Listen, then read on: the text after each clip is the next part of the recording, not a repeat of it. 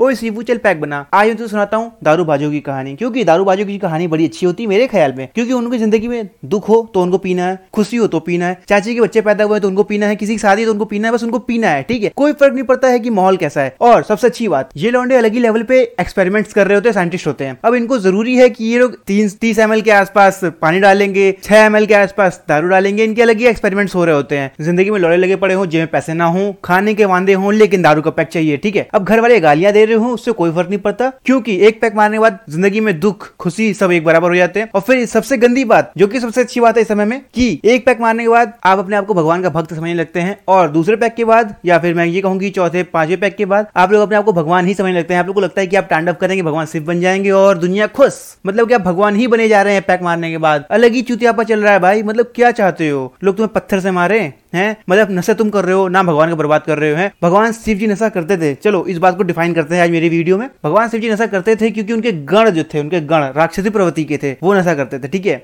इसलिए उनकी खुशी में शरीक होने के लिए वो दारू पीते थे। तो आप किसी भी तरीके से इस बात को जस्टिफाई नहीं कर सकते हैं कि आप दारूबाज हैं क्योंकि शिव जी दारूबाज थे। ठीक है, भगवान बुरा ना मान जाए, चलो कोई बात नहीं, हम भी नशेड़ी की कैटेगरी के हैं, हम भी 2 पैक मारने बात कहेंगे, भगवान शिव है हम।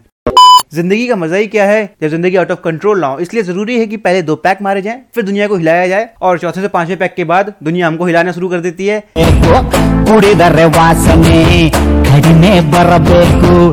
कहती है होश में आ मेरे लौंडे, होश में आ, कहाँ जा रहा है तू, क्या कर रहा है, तुझे खुद नहीं पता है। चल ठीक है भाई, अब मैं तो सुनाता हूँ एक इंसिडेंट, ठीक है, जिसमें मैं नशे में था। तो हम लोग थे एक पार्टी में जिसमें मेरा कंट्रोल बिल्कुल खत्म हो चुका था, मुझे संभाल रहे थे मेरे दोस्त। तो वो इतने हरामी थे कि उन्होंने मेरे जैसे पैसे निकाले, टिकट खरीदी ट्रेन की और टिकट बुक कर ली, और फिर मुझसे आगे कहते हैं भाई टिकट बुक हो चुकी है, हम लोग को चलना है, क्योंकि रात में होश में नहीं था, सुबह होश में था। ठीक है, सुबह होश में आते मैंने अपनी जेब को देखा तो मेरी जेब खाली थी। तो पहली चीज ये, अगर आपके पास दोस्त हैं जो कि हरामी है, मतलब कि आपके विश्वास के पात्र बिल्कुल नहीं हो सकते हैं, तो कोई जरूरत नहीं है आपको इनके साथ घूमने की। और जानते हो इससे एक चीज समझ में आ गई मेरे को, कि देखो दोस्तों, अगर आप लोग दारू पीते हो तो जरूरी नहीं आप लोगों को केवल नुकसान होगा, इससे क्या होता है कभी कभी आप लोग को उन लोगों के बारे में जानने को मिल जाता है जिनके बारे में आप लोग नहीं जानते थे। तो मेरे ख्याल में ये काफी अच्छी चीज है अगर आप लोग दारू पीते हैं तो। लेकिन कोई भी चीज हो, कैसी भी चीज हो, एक लिमिट में अच्छी लगती है, क्योंकि किसी भी चीज की अति लौड़े लगा देती है। अच्छा जानते हो तुम लोग, देखो दारू पीना भी एक कला है, एक आर्ट है, जिसमें लेवल्स होते हैं, जैसे कि पढ़ाई में होते हैं 1st year, 2nd year, 3rd year. तो जैसे मान लेते हैं पहला ईयर वो होता है लौंडा आता है, पहली बार दारू को हाथ लगाता है, और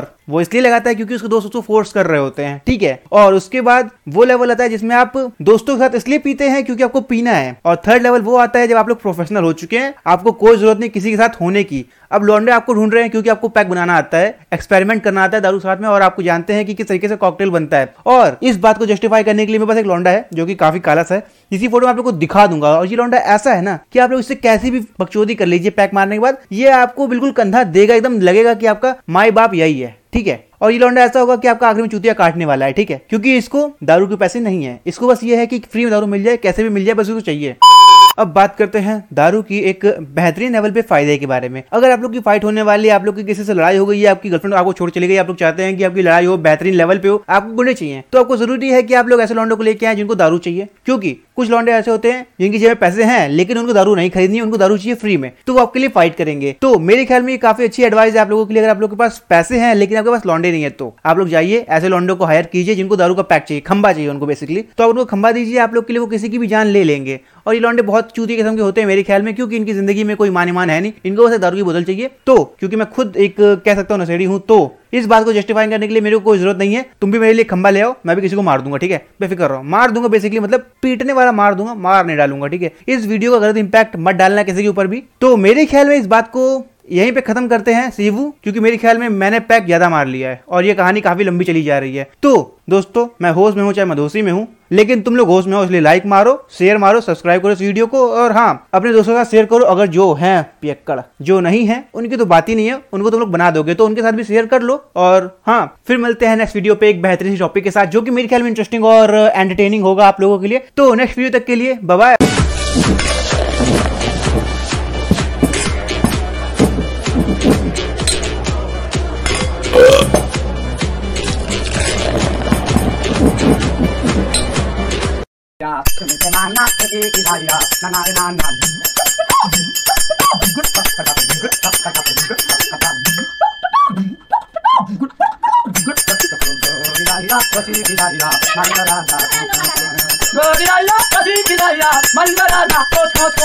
राधा राधा की काली फूल माता, राधा राधा राधा की काली फूल माता।